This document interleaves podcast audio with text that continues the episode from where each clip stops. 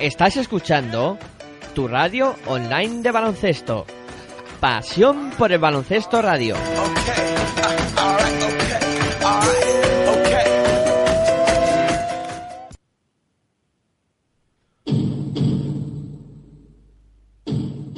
Aquí comienza Territorio ACB.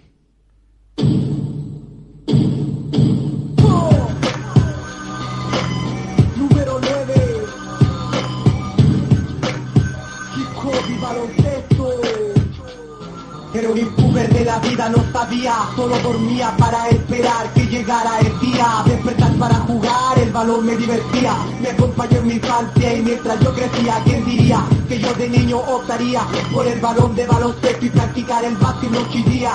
¿Quién diría que de hip hop y baloncesto viviría? Que por el básquet hasta el fútbol dejaría en el aula de clase jamás me encontraría jugando básquet en el patio del liceo estaría practicaba mañana y tarde para superarme en las noches un partido de MJ para motivarme era de dos de tres anotaciones que hacían Hola, muy buenas noches, bienvenidos a Territorio ACB, ya estamos aquí en Pasión por el Baloncesto Radio, los chicos que nos eh, solemos eh, juntar eh, cada semana para hablar de la Liga Endesa ACB y de todo lo que lleva alrededor. Como sabéis, esta semana hemos estado eh, dedicados a la Copa del Rey de una manera muy especial y eh, nos quedaba por hacer este programa eh, para analizar eh, lo que fue la final de la Copa del Rey y cerrar eh, lo que ha sido nuestra programación especial que os, que os hemos estado ofreciendo desde el miércoles día 18 con todos los partidos en directo, con programa diario de, de esta Copa del Rey que es una competición que nos gusta mucho y nos la pasamos muy bien contándola y analizándola. Bueno, me presento, eh, yo soy Miguel Ángel, el que intenta dirigir este programa, con eh, el éxito lo, lo decidís vosotros los oyentes y al otro lado, de, en este caso de España, nosotros estamos en los estudios centrales de Madrid, en Barcelona, se encuentra nuestro profe particular, Juan Enrique, al cual saludo. ¿Qué tal, Juan Enrique? ¿Cómo vas? Hola, muy buenas noches a todos. Muy bien por aquí, por Barcelona. Bien, Sí, por bien, bien. todo ok. Todo ok, todo ok.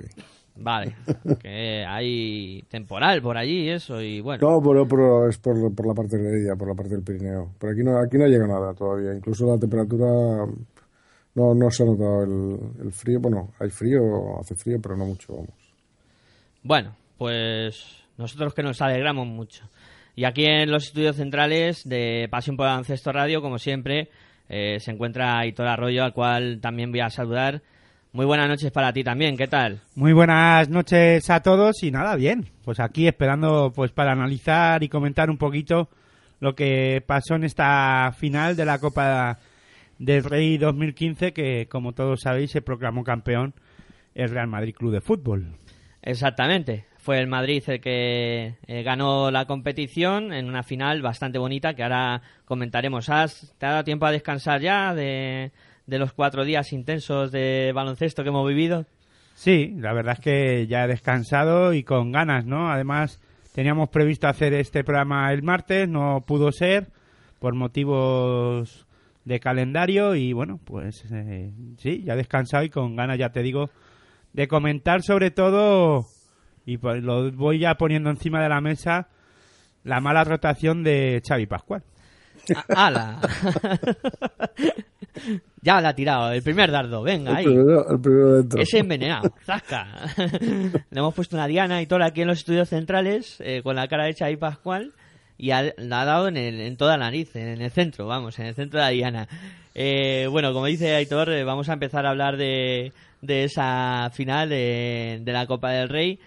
Eh, finalmente eh, se impuso al Madrid por 77-71. Nosotros lo vivimos aquí en Pasión por el Baloncesto de una manera muy especial. Podéis descargaros el partido que merece mucho la pena, como todo lo que hacemos aquí, para que podáis eh, repetir eh, una y mil veces esa final y los comentarios que, que fuimos haciendo durante ella. Juan Enrique, mm, ¿qué impresión, mm, aparte de lo que ha comentado Aitor del tema de la rotación, qué impresión te dio a ti la final? Hombre, a mí me pareció una final mm, bonita, emocionante, un, dos equipos muy igualados. Yo pensaba. Y bueno, y dentro del guion de lo que me esperaba, yo no, no me esperaba una final muy diferente de cómo fue. Incluso, pues, no fue calcada el final al, al año pasado, evidentemente. No fue tan dramático el, desenlace, pero casi casi, ¿no? Porque falta de siete segundos, la canasta de, del Chacho, pues es la que de alguna manera me imaginaba que iba a ser. O sea, me esperaba una final de que se iba a, a definir en, en, en, los últimos, en el último minuto y, y por, por, matices tan tontos y tan importantes como que una pelotita entre o no entre, o una pérdida de balón, una cosa, un detalle, un detalle más dentro de lo que es el juego, pero que te define una final por, por lo ajustado que se llevó todo el, todo el marcador, ¿no? No, no, no se salió del guion que me esperaba, ¿no? No hubo un equipo que dominara, hubo jugadores, algún jugador que se que dominó, ese es el caso de Ante Tomic, pero no me a ver, como te diría yo, no me sorprendió, no, me, no vi nada, nada diferente de lo, que, de lo que me esperaba en principio. Aditor, aparte de lo que has comentado de, del tema de la rotación... Eh... Eso, eso, que lo explique.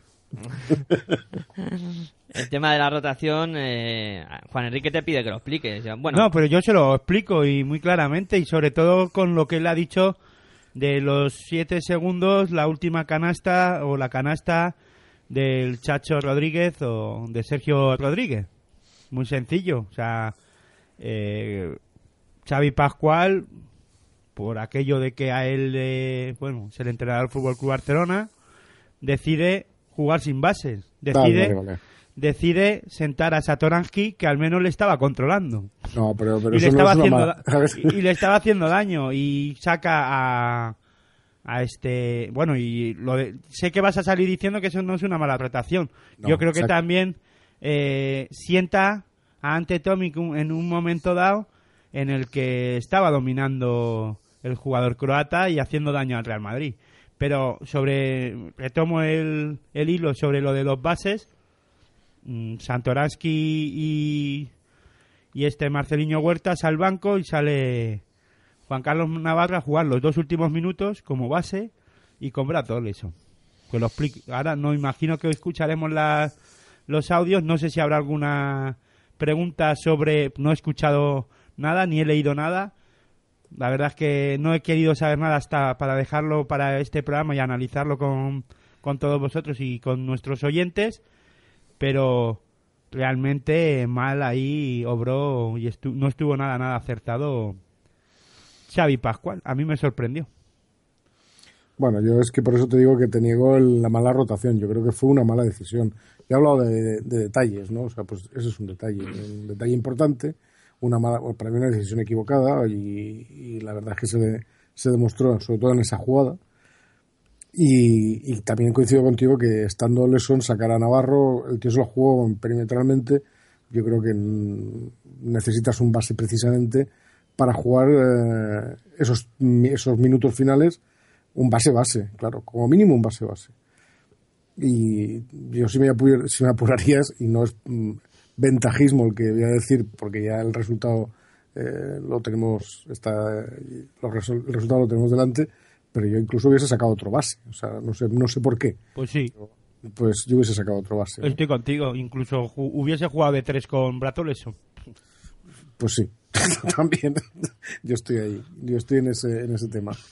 Pero bueno, como mínimo, eh, para defender a- al Chacho, ahí hubiese, yo particularmente hubiese puesto a, a Marceliño por, por el físico que tiene y incluso pues poner a Satoransky de, alero y tener un recurso más de alguien que sabe mover el balón, ¿no? O si no, pues un base como mínimo y sacar a Brines y a Oleson. Mm, más que nada, pues, porque, porque me parece eso, mala decisión jugar dos minutos que te estás jugando el partido sin bases. Él quiso jugar eso, para mí una decisión que a la, a la postre pues se ha demostrado que fue equivocada. Si lo hubiese salido bien, pues estaríamos diciendo que fue la genialidad del partido, porque claro, realmente si hubiese sido al revés sería la genialidad del partido. Pero yo creo que, no, que no, no, no entra, a ver, no entraría dentro de la ortodoxia, o por lo menos lo que yo considero que sería la ortodoxia para jugarse un final tan apretado. Jugar sin bases es una locura. Ahora, si dijeras es que van siete abajo, queda un minuto, hombre, no, no saques mm, tres aleros, saca cinco si es posible, ¿no? Para que te tiren. Y bueno, cuatro y un, y un base, o sea, y un, y un pivot. Pero no era el caso, es que estaban, estaban ahí, estaban a dos puntos, es que no, no, lo entendí, ¿no? Yo de verdad que no lo entendí. No lo entendía yo tampoco. Pero bueno, es eso, detalles. Detalles eh, que definen una, una final muy apretada, muy disputada, y está igual que el año pasado. A ver, eh, yo con respecto a, a la decisión de, de Xavi Pascual de los últimos minutos jugar con Oleson, Abrines y Navarro, eh, yo creo que, que está equivocado. Mm, ahí no, no voy a discrepar de, de vuestra opinión. Eh, lo que sí, mm, yo hubiera intentado cambiar al Madrid su estilo o intentar haberle puesto en algún contrapunto en algún momento. Eh, hay jugadores del Barcelona, y, ya lo voy a lanzar también aquí, a lo mejor es mezclar mucho las cosas, pero que han pasado sin pena ni gloria por, por esta Copa del Rey, que no están teniendo su mejor temporada y, voy a decir nombres, eh, claro, voy a decir nombres. Machelampe, eh, Justin Dolman. Eh, también podemos meter en, en ese saco a Bochans Nasbar. Bueno, a Nasbar no le pidas porque no, la puedes a jugar. Pero, es, que, me sorprende, me sorprende. Bueno, vale, pero es que entonces ya no, es, no, no tienes que cargar las tintas sobre Nasbar, tendrás que cargarlas sobre su entrenador. Porque 17 minutos, 17 segundos en la final. Yo estoy de acuerdo con, con Aitor. Yo, creo que, que, que Xavi Pascual ah, mm, bueno, es, es, es, un entrenador que confía en una serie de elementos y ya está. Y eso yo creo que ya lo comenté o lo hemos comentado en, a lo largo de la Copa del Rey. Y, y, una, y esa serie de elementos, eh, entre ellos no entra Akbar. Maciel Lampe, bueno, venía de... De lesión. De lesión. Por lo cual sí que cuenta con él, pero venía de lesión. Ahora, Nakbar es que no está contando, está contando muy poquito. Me gustaría ver los minutos que juega de promedio este jugador durante, durante todo lo que llevamos de liga. Incluso podríamos meter Euroliga por medio, ¿no? Pues ahora te lo miro. Pues te lo agradezco, porque así no lo miro yo. Pero, Le quitas yo, creo, yo creo que son muy pocos. Yo creo que no cuenta con él. No cuenta con él y ya está. Punto. No sé. Luego también hay cosas que me llaman la atención y me quedaban poner más, por poner más nombres encima de la mesa. Lo de Tibor Place. Bueno, pero es que, perdona que te corte Juan Enrique, sí, sí, sí. que todo esto al final, eh, lo que estás diciendo, sobre todo te, te estás refiriendo a los hombres altos, es que el Fútbol Club Barcelona tiene un problema en el juego interior más allá de yo no estoy tanto de acuerdo en que Justin Dolman no esté, está haciendo lo que puede y defiendo a Justin Dolman y defiendo a Antetomic. El resto, yo creo que ahí tiene un problema el Fútbol Club Barcelona y Xavi Pascual y contra un equipo contra, como el del Real Madrid y el resto de equipos que se vaya a ir enfrentando en Europa, porque ya en Liga Andesa ACB pues ya sabemos el nivel que hay, que es bueno y le puede hacer daño, pero eh, con poco en la Liga Andesa CB ahora mismo, la calidad que hay, pues el Fútbol Club Barcelona saca los, los encuentros y no tiene tantos problemas, pero eh, yo creo que ahí con, equipos como el Real Madrid en este caso, pues pasa muchos problemas, sobre todo cuando Nochoni eh, juega al nivel que jugó en la final, eh, sobre todo en defensa, que puso dos, tres tapones y pudo poner alguno más. Gustavo Ayón le, le puso muchos problemas en ataque, bueno, y Felipe Reyes y compañía. que la verdad es que, eh, y sin tampoco, eh, es verdad que le aguantó al Madrid, el Fútbol Club Arsenal, el Madrid no necesitó tampoco apretar mucho para luego llevarse el encuentro, ¿no? No sé lo que, yo creo que si el Madrid hubiese necesitado apretar algo más, se lo hubiese, lo hubiese hecho y hubiese ganado también. Yo creo, ¿eh? Eso es la, la sensación final que me queda a mí, la final, ¿eh? A mí no me queda esa sensación. A mí yo creo que el Madrid se tuvo que esforzar muchísimo. Muchísimo. Llegó con dos puntos arriba eh, y jugándosela en, un ataque que le podía, si no llega a ver el, fallo en defensa ese y el pasillo que se... Arja, un tío como, como, como, como Sergio Rodríguez, el chacho, es el chacho, no le puedes dejar eh, esa facilidad, tienes que tener un tío encima. Es que él se la, es uno de los que se la va a jugar. Y el otro, pues era, estaba claro que era Rudy, no sé quién estaba en, la- en el 5 final, pero esos dos seguro. Y Entonces, ¿qué estarían más pendientes de Rudy? Pues no lo sé. No lo sé, no, lo- no tengo ni idea. O sea, es que ahora es- ahí se me ha borrado, se me ha borrado el, el- el recuerdo, pero que sabes que te la van a, te la, va- se la van a jugar por ahí. Y claro, ¿quién defendía a- a- al Chacho en ese momento? Estaba Oleson, ¿no? Oleson, sí. Oleson. Lo que pasa es que le metían un bloqueo y el chacho al final pudo penetrar. Vale, pues tienes que tener una ayuda. Pero, a ver, no sé, yo creo que fue un... Fue un eh, a ver, las sensaciones que yo tengo no es que, que el Madrid hubiese podido poner un punto más. Yo creo que el Madrid puso todos los puntos que tenía. Y llegó muy ajustado, muy, ju- muy ajustado al, al final del partido. Pero si Xavi Pascual rota más y pone más chicha en, el, en, en la pista, incluso confía más, porque Claro, Tibor tienes- Play juega cuatro minutos, es que estamos hablando de, rotación o sea, y de descanso a jugadores importantes como ante Tommy que acabó con la lengua afuera. A ver, yo estoy de acuerdo contigo en lo que estás diciendo, pero eso lo tienes que hacer antes. Lo tienes que hacer durante toda la temporada. Bien que ha tenido jugadores lesionados, que ha tenido el perímetro lesionado. Estoy de acuerdo.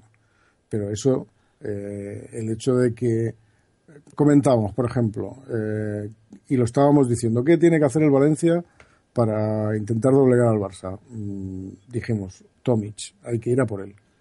Eh, el- ¿Qué tiene que hacer? Eh, eh, coño, ya lo diré. Eh, Málaga. Unicaja, lo mismo, dijimos lo mismo, machacar ante Tommy, sacarle del partido, hacerle que se esfuerce, sacarle faltas personales, sacarlo, llevarlo al banquillo, porque ahí es donde estaba haciendo daño. Y en la final pasó tres cuartos de lo mismo, además lo comentamos, el partido se le puede ir al Madrid por ante Tommy, no supieron pararlo, no podían con él. Y el Madrid no lo castigó, y ahí tenía un, un, un agujero grande el Madrid, y ahí se tuvo que, claro, tuvo que repartir el- trabajo pero que, que ante Tomis les, suponía un problema. Otra cosa es que dices, ante Tomis mm, más fresco al final, pues podría haberse jugado la canasta del empate o podría haberse jugado eh, más puntos, yo qué sé. Podría haber intentado, vale, de acuerdo, podría haber llegado más fresco, pero para eso tienes que tener un Narvar en, en rotación, eh, no, quizá no haber fichado, o si lo has fichado, eh, intentar sacar más partido de Tibor Place, porque a lo mejor estamos hablando de un, de un fichaje fallido, porque han intentado buscar un tío de 2.20 que en en Basconia yo lo vi en Basconia y dije es un tío muy flojito eh, con muchos problemas de desplazamientos muy dominador si tiene si tiene espacios pero después es un tipo muy joven que hace faltas muy tontas y que se autoeliminaba y se, se autoexcluía con una facilidad en, su- en muchos partidos rapidísima. Te hacía tres faltas o dos faltas seguidas con una facilidad pasmosa. Era Y además, poco ah, trabajado. Y ahí a lo mejor estamos hablando de un, de un jugador que, puede, que tiene que ser dominante con esa, con esa envergadura, pero poco trabajado todavía. Y quizá para un equipo como el Barça, que aspira a lo que aspira, pues eh, si tuviera un Tibor Place maduro junto con un Ante Tomic como está, pues sería muy difícil de parar, porque sería un sería terrible intentar parar estos dos tíos. Y aquí a lo mejor ese, ese fichaje para mí es una de las causas de que ante Tomis pues juegue 31 minutos y termine como termina, ¿no? Claro. Y en lo del tema Tibor Place en en Basconia, estoy de acuerdo con lo que has comentado, lo que con una salvedad. Que a Tibor Place si le, si le da la confianza, eh, Scariolo eh, Sí, sí, sí, cree. Que, que es un jugador válido y que le mete, juega muchos sistemas para él. Aquí en el Fútbol Club Barcelona Ninguno. sabemos que no hay ninguno, pero porque no, no es el juego del Barça. Sí es verdad que con Ante Tomic pues tiene es más protagonista en el Fútbol Club Barcelona. Y sobre el tema de Nasbar, lo de que se había quedado en el tintero los minutos y partidos que lleva jugado, 19 partidos en Liga Andesa CB, 13 minutos de media. Poco, me parece poco. Para Nasbar. mm, Bueno, entre Nasbar, Lampe y, y Dolman se tiene que repartir ahí los, los minutos de, de a la pivot y un poco esa posición, pero al final me parecen pocos. Lo que está claro es que 17 segundos de Nakbar es es testimonial. Es que es, parece que a alguien se le ha soltado la zapatilla y lo han sentado para, para que se la salte y en ese momento sale a para Es que 17 segundos no es. Es que no, no juega ni un junior. Eso. Bueno, yo creo que hemos introducido la final y va siendo hora de que escuchemos a los que saben de esto, a los técnicos de, de los dos equipos. Vamos a escuchar primero al que perdió, a Xavi Pascual. Por favor, Xavi, dar la valoración del partido en castellano. Eh, buenas noches. Empezar felicitando a Madrid por su victoria um, en una final que pienso que fue muy igualada y bonita para el espectador seguro. Nosotros tenemos la sensación de que se nos escapó de las manos en los finales del segundo, tercer y último cuarto, con parciales 6-0 en el final del segundo, especialmente en este, que fue muy doloroso después de tener la sensación de que el partido lo teníamos controlado. Eh, cometimos tres errores consecutivos muy graves que decidieron la suerte de, de, esta media parte y tan solo un punto arriba. En el tercer cuarto, dentro de los márgenes de igualdad, el final del tercer cuarto también nos cogieron ventaja y luego conseguimos eh, girar el partido, conseguimos empatar los 71 y en el tramo final no supimos anotar. Madrid defendió bien, nosotros nos falta un poquito para poder ganar. Preguntas para Xavi Pascual. Sí, tenemos uno al fondo.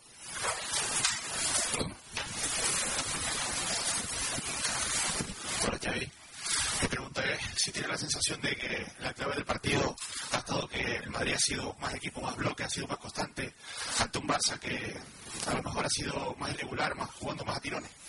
No, no tengo esa sensación. Creo que por juego nosotros hemos jugado muy bien durante buena parte del partido. Nos ha faltado estos mini parciales de finales de cuarto, sinceramente, porque el partido lo hemos llevado muy bien. Creo que nos hemos pasado muy bien el balón, hemos encontrado las ventajas donde las queríamos encontrar, pero hemos hecho un partido muy bueno. Bueno, pues eh, no estamos escuchando el audio con, con la calidad que, que queríamos a través de, de, internet. Ahora vamos a tratar de, de recuperarlo para ofreceros una mejor calidad de ese audio. Y en lo que hemos podido oír, eh, Xavi Pascual eh, creo que eh, remarca un poco lo que hemos eh, comentado aquí en, eh, en Pasión por el Ancesto, ¿no? que, de lo que estaba pasando durante el partido. Yo hay otra cosa que quiero comentar de esto y nos vamos a ir a hacer una pausa. Un último comentario. ¿Creéis que hubiera sido procedente que el Barcelona hubiera contado con Edwin Jackson en, para este último partido y haber quitado de la rotación exterior a Ezonja, Oleson o Oleson no, Ezonja o Navarro? No. Yo creo que no.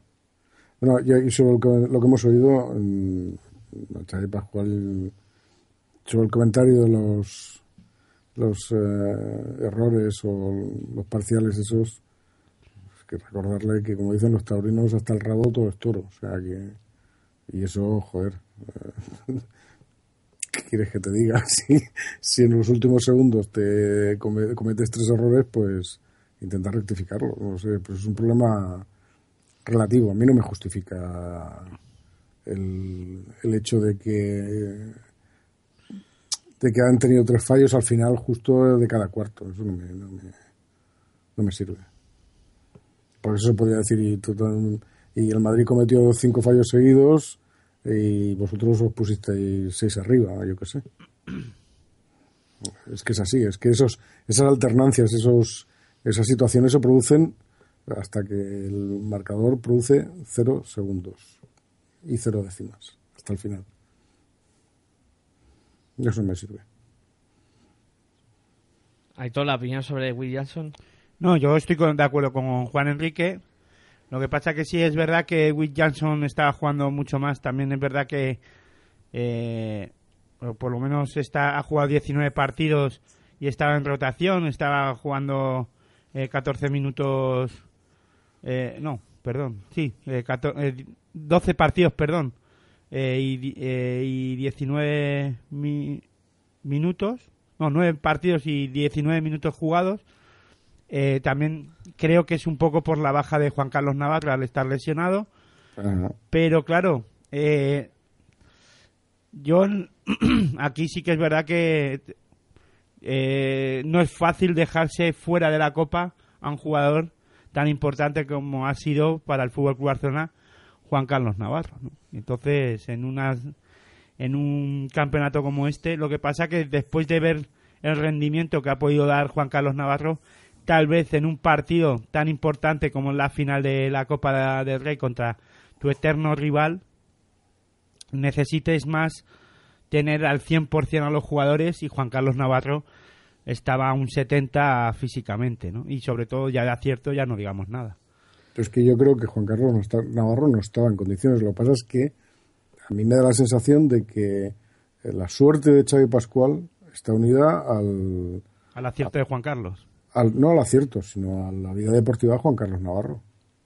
Él, yo supongo que cree que le debe mucho a Juan Carlos Navarro y creo que sí, que en eso sí que acierta, pero Bueno, eso no- qui- eso no me- quiere, Eso luego a la vuelta del descanso me lo explicas. hombre, le debe mucho en el sentido de que No, no, no, pero déjalo para luego. Sí, sí, déjalo para Ah, luego. Enrique. lo dejo para luego. sí, sí, sí, claro. Sí. Sí, sí. Eh, bueno, eh, vamos a hacer una pausita ahora. eh, pondremos un poco de música. Si notáis algún pequeño corte, no os preocupéis, que vamos a intentar solucionarlo de, para que el audio eh, suena, suene bien. Y nada, eh, enseguida volveremos aquí en Pasión por Baloncesto a hablar de esta final de la Copa del Río. O sea que no os movéis mucho del sitio, que enseguida estamos por aquí.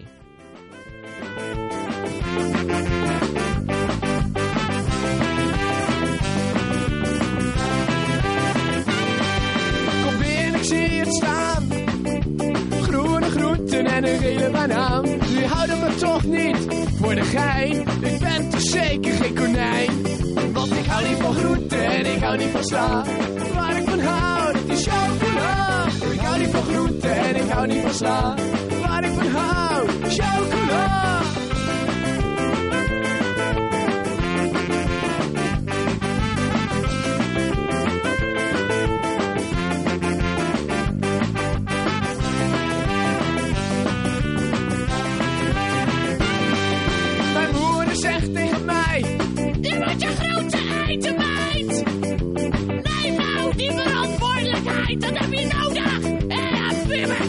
Want ik hou niet van groente en ik hou niet van sla.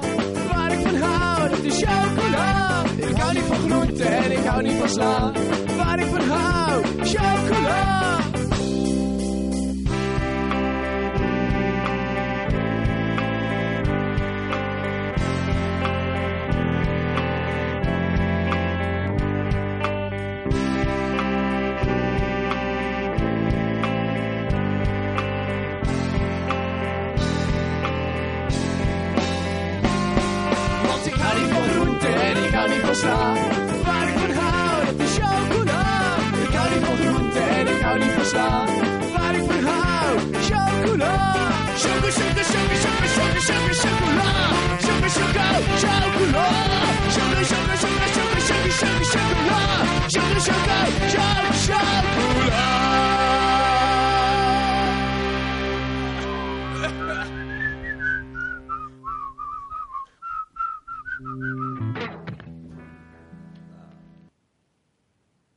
Hola, soy Josep Frank y envío un saludo a todos los oyentes de Territorio CB en Pasión por el Baloncesto Radio.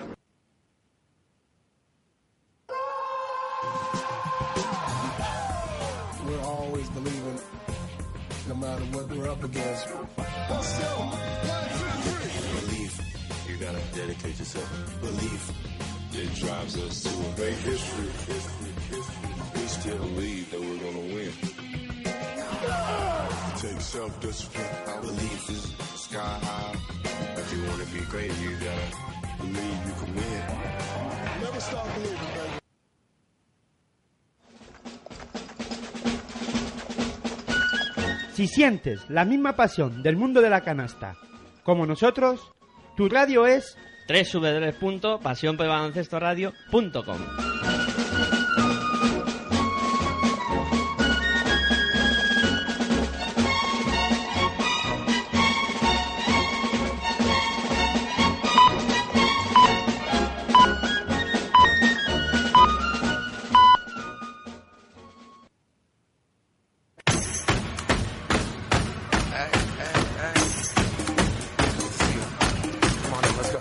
Estás escuchando tu radio online de baloncesto.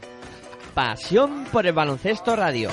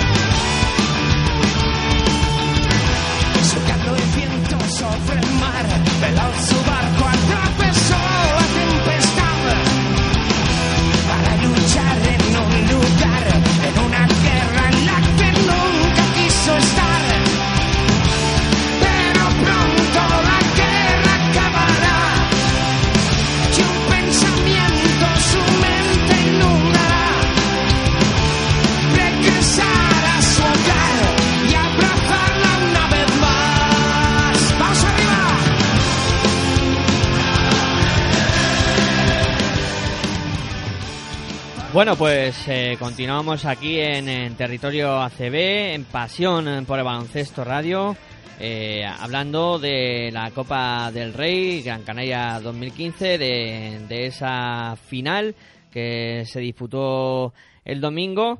Y bueno, recordaros un par de cosillas. eh, por un lado, que en el podcast, eh, cuando oigáis eh, la grabación de este programa, eh, no os preocupéis que los audios eh, van a salir bien y lo único que estamos intentando eh, recuperar esos audios para que se escuchen bien a través de la misión en streaming que estamos realizando y que podéis escuchar a través de nuestra página www.pasionporbaloncestoradio.com y también a través de nuestra aplicación móvil que está en Play Store y la podéis descargar.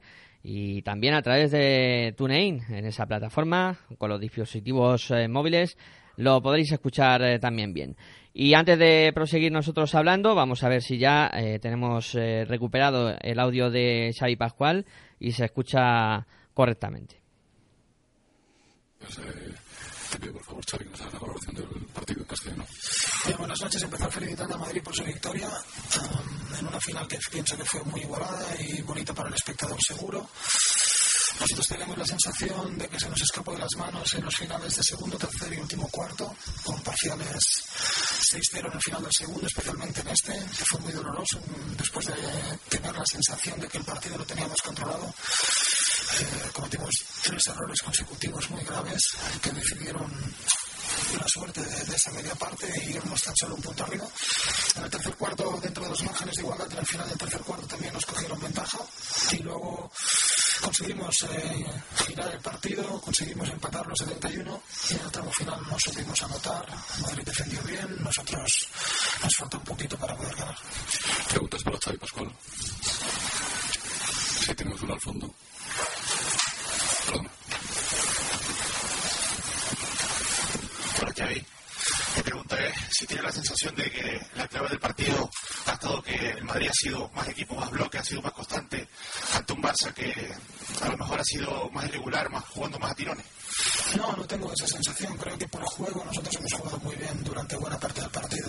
Nos han faltado estos mini parciales de finales de cuarto, sinceramente, porque el partido lo hemos llevado muy bien. Creo que nos hemos pasado muy bien el balón. Hemos encontrado las ventajas donde las queríamos encontrar. Creo que hemos hecho un partido muy bueno, muy en equipo, muy pasándonos el balón. Simplemente eh, nos falta un pequeño detalle para poder ganar el partido. Al final son seis puntos, pero con- hemos tenido una falta final con dos tiros libres. Eh, creo que ha sido un partido que, al final ha sido de, de una canasta arriba, una canasta abajo para ganar o perder. Hola, buenas noches. Me da la sensación que cuando el Barça ha cogido una ventaja, la ha perdido muy rápidamente. Y la segunda reflexión, eh, a lo mejor ventajista, es que eh, los seis exteriores del Barça en el segundo tiempo han anotado 13 puntos. Un solo triple, que ha sido de Navarro. Eh, ¿Hasta qué punto a lo mejor Ezonia, que estaba haciendo una buena Copa del Rey, podría haber cambiado esa dinámica de los exteriores? Como tú dices, eh, es una reflexión ventajista porque de los siete exteriores has nombrado solamente al único que no ha jugado, ¿no? Y entonces es una reflexión ventajista. Sí, podía haberlo hecho bien.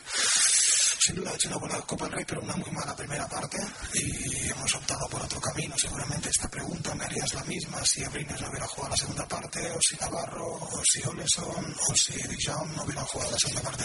Pero es cierto que nos ha faltado tiro, tiro exterior en la segunda parte. Esto es una realidad, es un hecho clarísimo. Nos ha faltado anotación y en esto tienes toda la razón. ¿no? En la línea exterior no hemos tenido anotación y quién sabe, si hubiéramos ido por otra dirección igual nos hubiera salido bien. Eh, pod- podría haber pasado. Eh, creo que sí que hemos perdido las ventajas, no sé si muy rápido, pero nos ha costado cogerlas y cuando las hemos cogido, sobre todo la del segundo cuarto, la hemos perdido en el último minuto y medio. Y esto es grave, este ha sido clave para el partido con siete puntos de ventaja. Ese último minuto y medio ha sido muy malo. Últimas preguntas. Sí, tenemos aquí.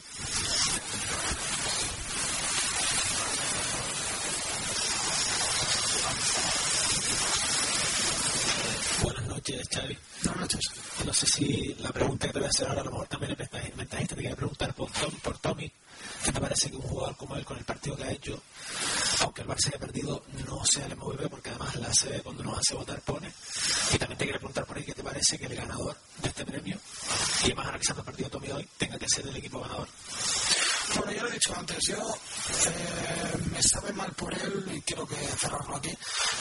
No, no quiero que se genere un debate, por favor, porque eh, también ha hecho muy buena competición. No. Eh, Tomic me sabe mal por él no que no haya sido MVP y que, no le hayamos podido ayudar a ganar, a ganar la competición para que lo pueda ser. Eh, entiendo los criterios de que el mejor jugador sea del equipo ganador.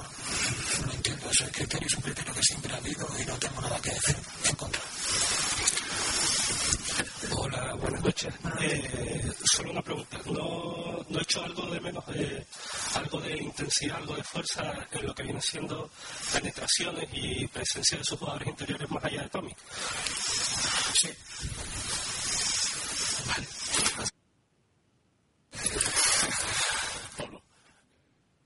Bueno, pues esas eran las opiniones de, de Xavi Pascual, lo que opinaba sobre el partido de sobre esta final de, de la Copa. Y bueno, un poco lo que habíamos eh, comentado nosotros, ¿no? Es eh, la sensación que, que se lleva Xavi Pascual de, de este encuentro es, es esa ahí. Y habíamos eh, dejado antes de irnos al, al descanso a Juan Enrique eh, que tenía que explicarnos Lo que hay que decir primero es que los audio, el audio no se ha oído bien en el directo. Sí, eso sí hay que comentarlo, que en el directo no hemos podido eh, recuperar el audio y, y no suena del todo bien. Y lo que eh, sí podéis escucharlo perfectamente luego es en el, en el podcast. Y bueno, Juan Enrique, eh, todavía tienes que explicarnos eh, lo que habías comentado sobre Juan Carlos Navarro y lo que le debía Juan Carlos Navarro a, a Xavi Pascual. No, no, no, yo, yo digo al revés. De lo que le debe Juan Carlos, Xavi Pascual a Juan Carlos Navarro. Y es que para él ha sido su jugador fetiche. Eh, yo creo que gran parte de él, no creo que sin razón, eh, asume que el, el tener un jugador como Juan Carlos Navarro le ha proporcionado eh, muchos, muchos títulos de los que tiene o de los que ha conseguido Xavi Pascual con el Barça. Y yo creo que está en el gran dilema, que es eh, que no o que no quiere ser el, el entrenador que de alguna manera empieza a jubilar Juan Carlos Navarro. Yo creo que ese es el, el gran dilema en el cual se encuentra Xavi Pascual. Entonces ha, ha asumido que su, su devenir como entrenador, o está en ese punto, que su devenir de entrenador está ligado a la vida deportiva de Juan Carlos Navarro. Entonces, eh, ahí se le, claro, se plantea un problema y es que se lleva Juan Carlos Navarro no totalmente recuperado, eso está claro. Eh, Lo hemos visto durante toda la Copa del Rey, no solamente físicamente está bien, sino que incluso, como, había, como ha apuntado ahí Aitor, pues incluso en, la- en el aspecto ofensivo se le nota un aspecto de, de- acierto. Pero él ha apostado por él y, y eso pues eh, quizá en este partido, en este partido sobre todo, pues eh, que pues ah, puede haber sido una pequeña losa y, y ya está, eso es lo único que quería decir. Que no va a ser el que, o no creo que en este momento pase por su cabeza, de asumir o, o de tener el papel del entrenador que empieza a apartar a Juan Carlos Navarro a unas labores más de más secundarias, digamos, entre comillas, no tan protagonistas, e intentar dar entrada o intentar apostar pues por definitivamente para, para eso trajeron a Alex e insisto, la mm, joven perla esa que tiene, que aunque hizo un, hizo un mal, eh, como dice él, un mal primer cuarto, sin ningún acierto, pero que yo, por lo menos yo particularmente, le veo las cualidades para ser un tipo que puede desequilibrar muchísimos partidos, porque por lo joven que es, tiene el suficiente descaro como para ser una, una estrella de, de la canasta. Si no se estropea, claro. Esto es eso la, la presuposición. Yo el valor se lo, como se decía antes en la mili, se lo se le supone, yo se lo, yo se lo, yo lo veo, que tiene un valor de, de, futura estrella Mario Zoña. Y ahí está. eh, tiene dos jugadores muy jóvenes que pueden coger esa posición. Y él no quiere mm, relegar a Juan Carlos Navarro, que no tiene por qué apartarlo. ¿eh? Yo no te estoy diciendo que, que lo corten ni nada de eso. Para mí Juan Carlos Navarro es un... Si lo tuvieran en mi equipo, lo tendría como un valor. Pero como un valor de un jugador muy veterano que las ha visto de todos los colores, que lo ha ganado todo y que si físicamente está bien, incluso estando bien físicamente y teniendo muchos menos minutos porque hay que conservarlo, pues a- hacer eh, las labores de ese jugador veterano que no le va a temblar el pulso en, un- en una final apretada. Pero tiene que estar bien, eso sí, tiene que estar bien. Ha apostado por él, pues bueno, es, es que yo creo que es eso. Y de alguna manera eh, quería reafirmar que si hubiesen ganado esta, esta Copa del Rey, se hubiese reafirmado en ese, en ese entre comillas, matrimonio. ¿no? Yo, eh, no sé, Aitor, si tendrá la misma opinión, pero creo que Xavi Pascual está intentando convertir a Juan Carlos Navarro en una imagen semejante a, a Spanulis. Eh, el juego de Spanulis, que también eh, suele actuar mucho de, de base, intentar convertir un escolta en un, en un base para eh, crear juego, que la verdad es que Navarro tiene muy buena visión de juego y da muchas asistencias, y con el peligro que puede crear y generar Navarro desde el perímetro. Pero es que estamos hablando de un Juan Carlos Navarro que físicamente está mal. El problema de Juan Carlos Navarro no es que no valga de escolta. Es que ahora mismo no está para jugar en ningún puesto. O no para jugar a un nivel aceptable y, so- y menos contra equipos como de la talla del Real Madrid. Y menos una final. Claro, eh, estás hablando de Spanulis. Es que fíjate, el- eh, físicamente Spanulis le da mil vueltas a Juan Carlos Navarro. No pasa por esos problemas.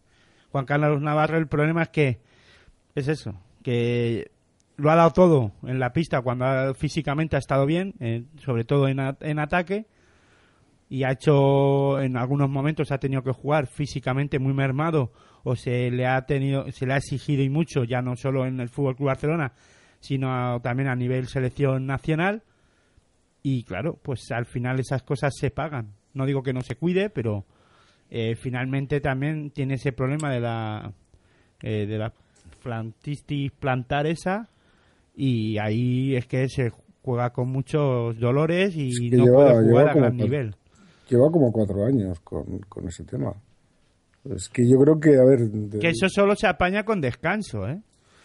Sí, no, pero aparte... Y no con lo desca- tiene. Cla- Claro, pero, pero es lo que tú has dicho. Tres o cuatro meses.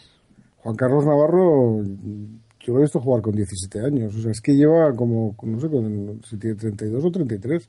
O sea, quiere decir que desde los 17 años no ha parado de jugar. Pero el problema que tiene, y es el problema que tienen muchos jugadores de, de- bueno, en cualquier deporte, pero en el baloncesto, es que allí cuando tú encadenas continuamente lesión tras lesión, eh, quiere decir que ya tu cuerpo no responde. Y eso es- yo creo que es, a mí es la sensación que tengo. Yo no, no soy médico, ni soy fisioterapeuta, ni nada de eso. Pero yo creo que, que el cuerpo le ha dicho basta, basta a, a jugar 30 minutos eh, en cualquier partido. No puede, o sea, tiene que jugar pues, pues menos o jugar esos 20 minutos de muchísima calidad, pero en partidos muy contados y muy concretos, sin perder un, un nivel de, de- juego y de participación. Es un jugador muy experto, o sea que no. A ver, que tiene que dejar, que es así, coño, que es, la vida de un deportista y a todo el mundo le llega su momento y a Juan Carlos, pues posiblemente, desgraciadamente, a mí me da la sensación de que le ha llegado el momento de empezar a apartarse un de no tener tanto protagonismo, a ver si me entiendes. No, no, yo insisto, no quiero decir que Juan Carlos Navarro tiene que dejar el baloncesto a final de temporada. Yo eso no lo estoy diciendo, ni muchísimo menos. Todo lo contrario. Siempre defiendo a un jugador veterano y si tiene 35 años pues y tiene capacidad física. mm, Vamos, los, los tenemos ejemplos a patadas. Yo creo que eh, Albert Uribe está dando lo mejor de o está dando, parece que tiene una segunda como el mismo que tenemos en, en la Peña, si Sabané, que he dicho que este año se retira y parece que tenemos el Sitapa Sabané de hace 20, de cuando vino con 20 años o con no sé cuánto vino, con, con, con qué edad vino aquí a, jugar a, a, a Gran Canaria, pero, pero, pero es que está en una segunda juventud. Si tienes el físico, eh, evidentemente que juegue, que juegue. Eh, es que es así. Pero si no tienes el físico, a mí me parece que alguien tiene que tomar esa decisión de decir, Juan Carlos Navarro tiene que empezar a pasar a un segundo plano. Porque si no, el futuro del. Nunca va a encajar aquí ni, ni un Abrines ni un Mario Zonja. O sea, es que es así. Ni el que traigas, da lo mismo. No, no va a encajar. Sí, la verdad es que bueno. mm, son. Y tiene tres, ¿eh? Porque ahora me estaba olvidando, estamos hablando de Alex Abrines y de Zoña, porque son los dos mejores, pero un- otro jugador veterano lo tiene Abrador, eso, no sé, que es que en esa posición puede jugar también. Bueno, hemos hablado mucho del, del Barcelona, de las cosas que hizo mal. eh, Hizo pero, pocas mal, ¿eh? pero bueno, eh, la final la gana el Madrid porque también hizo cosas muy positivas. Bueno, sí, sí. ¿Por qué te ríes, Juan Enrique? ¿No piensas que hizo No, no, estoy bien? pensando que yo creo que los dos lo hicieron muy bien. Eh, y aquí, insisto, yo el, que el- haya ganado el Madrid a un error de- del Barça.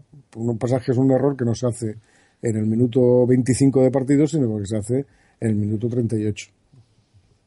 O al minuto 39. Yo creo que el Madrid le gana en muchos momentos la partida y le lleva al juego que al final quiere jugar el Madrid. Tiene mucho más banquillo, como lo hemos hablado, la rotación mucho mejor, la de Pablo, la de Pablo Lasso y mucha confianza en todos los jugadores.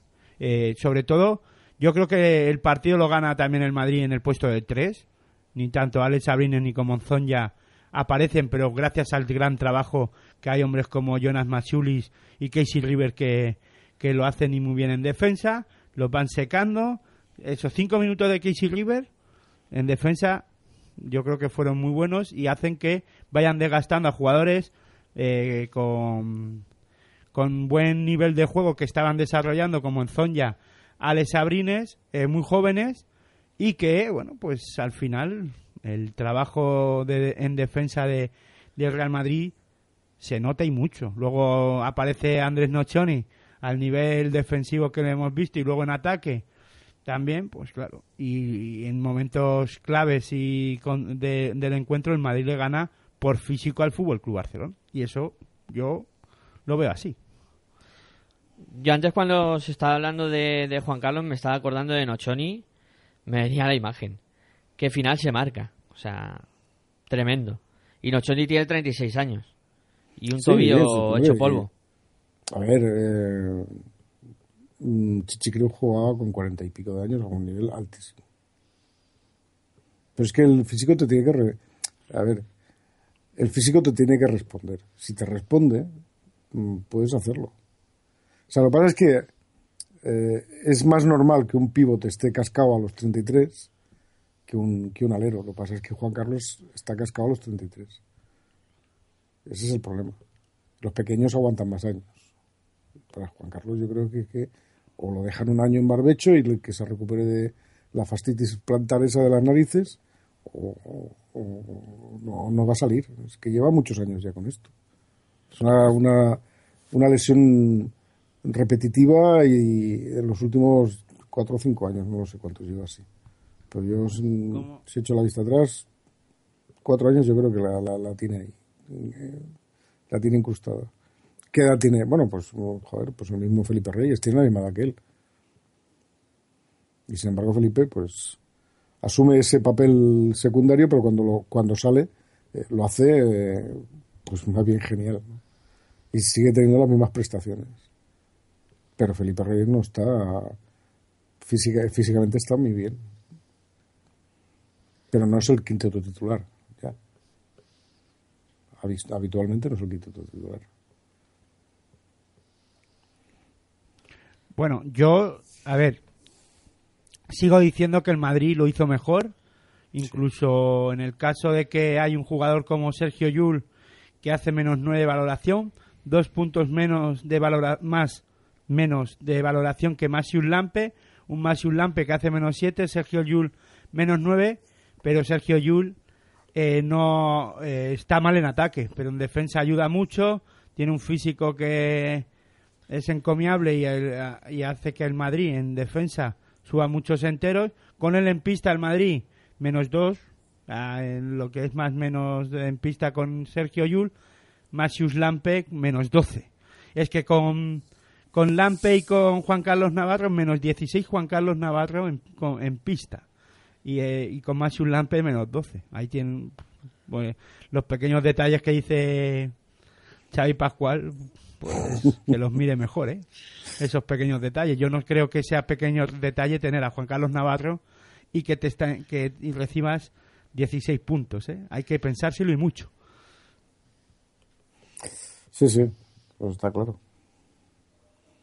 Y bueno, la- pa- lo, lo bueno del Madrid, vamos a, hablar del Madrid. ¿Qué es lo que hizo bien el Madrid? Pues encontrarse con un gran Andrés Nochoni, eso está claro. Encontrarse con un Gustavo Ayón, que mm, fue el Gustavo Ayón que todo el mundo espera. Eh, Y un Rudy Fernández y que un hizo lo Rodri que, qui- Fernández, lo pues asumiendo lo- el papel que le toca, está claro. Sí, no, yo coincido con vosotros con lo de Rudy, que hace un partido soberbio, y luego eh, me gustó mucho eh, a John. Sobre todo creo que a John en este partido es el primero en el que a lo mejor la exigencia le decía que tenía que estar y está, ¿no? Eh, es el primer partido en el que se ve un Gustavo Ayón que le han fichado para lo que le han fichado, para que dé títulos, eh, no solo este, sino eh, cotas mayores como pueden ser Euroliga o, o la final de, de la Liga Andesa CB. Pero creo que es el primer partido de Ayón significativo en esta en esta temporada y eso que los números no fueron desorbitados, pero sí que eh, estuvo muy peleón ahí en la zona para en los momentos claves parar a, a Tomic. Hombre, 5 de 6 en, en ataque. el- Está muy bien. ¿eh? Un 83%. Hombre, desorbitados en valoración no, pero en trabajo y luego en ataque, haciendo pues 10 puntos y en momentos claves, pues creo que está bastante bien. Y remar- remarcando lo que habías comentado tú, Aitor, sobre, sobre Sergio Yul, mm, yo aparte de, de los números que has dado y de, y de lo que has dicho que bueno que en ataque no estuvo bien y en defensa estuvo muy agresivo, yo creo que sí, eh, Sergio Yul tiene ese eh, poder de al otro equipo eh, hacerle correr de más en la pista. O sea, hubo varios ataques del Madrid en los que veías a Sergio Yul irse directo hacia el aro y veías a tres defensores del Barcelona correr como perros detrás de él para que no se fuera y metiera un mate. O sea, les exigía eh, la agresividad, el nivel de agresividad en el juego ofensivo de, Sergio Yul, el tener que bajar y estar muy pendiente de, la defensa del el Barcelona. Y yo creo que eso es otro dato súper importante de, del Real Madrid y de Sergio Yul. Y por otro lado, porque también hay cosas negativas en el Madrid, no todo es oro lo que reluce. Pero por un lado, JC Carroll no está al nivel que se le espera quizás. Y otro jugador que, que no me gustó demasiado su, su juego, aunque se convierte en protagonista final, es Sergio Rodríguez. Hay una. Y lo que voy a decir va a sonar un poco raro. No, pero hay una cosa con respecto a Sergio Rodríguez que tiene que eh, no votar tanto. Yo veo a un Sergio Vale, pero eso no es malo. O sea, vamos a ver. Eh, una cosa es que tenga que mejorar o pulir algunas cosas en su juego que a ti te gustaría que los puliera. Pero de ahí a decir que no te gustó tanto cuando además hace la- una de las canastas que decide el encuentro, Hace la canasta del, del partido. cuando hace un 50% en tiro de dos, cuando coge cuatro rebotes defensivos, cuando da cuatro asistencias, cuando pues, si- sigo así, 13 de valoración. Mm, Es que a ver, no sé. ¿Qué quieres más? Yo, bueno, yo. Ya a Sergio Rodríguez la toco por ahí. que hay por- que pulirle ciertos aspectos. A lo mejor Pablo Lasso le dice que vote, le dice que vote, que tenga más el control del encuentro, ya que con Sergio Yul se, el, el partido se intenta, pues lo que tú acabas de decir, correr más y volverlo más loco.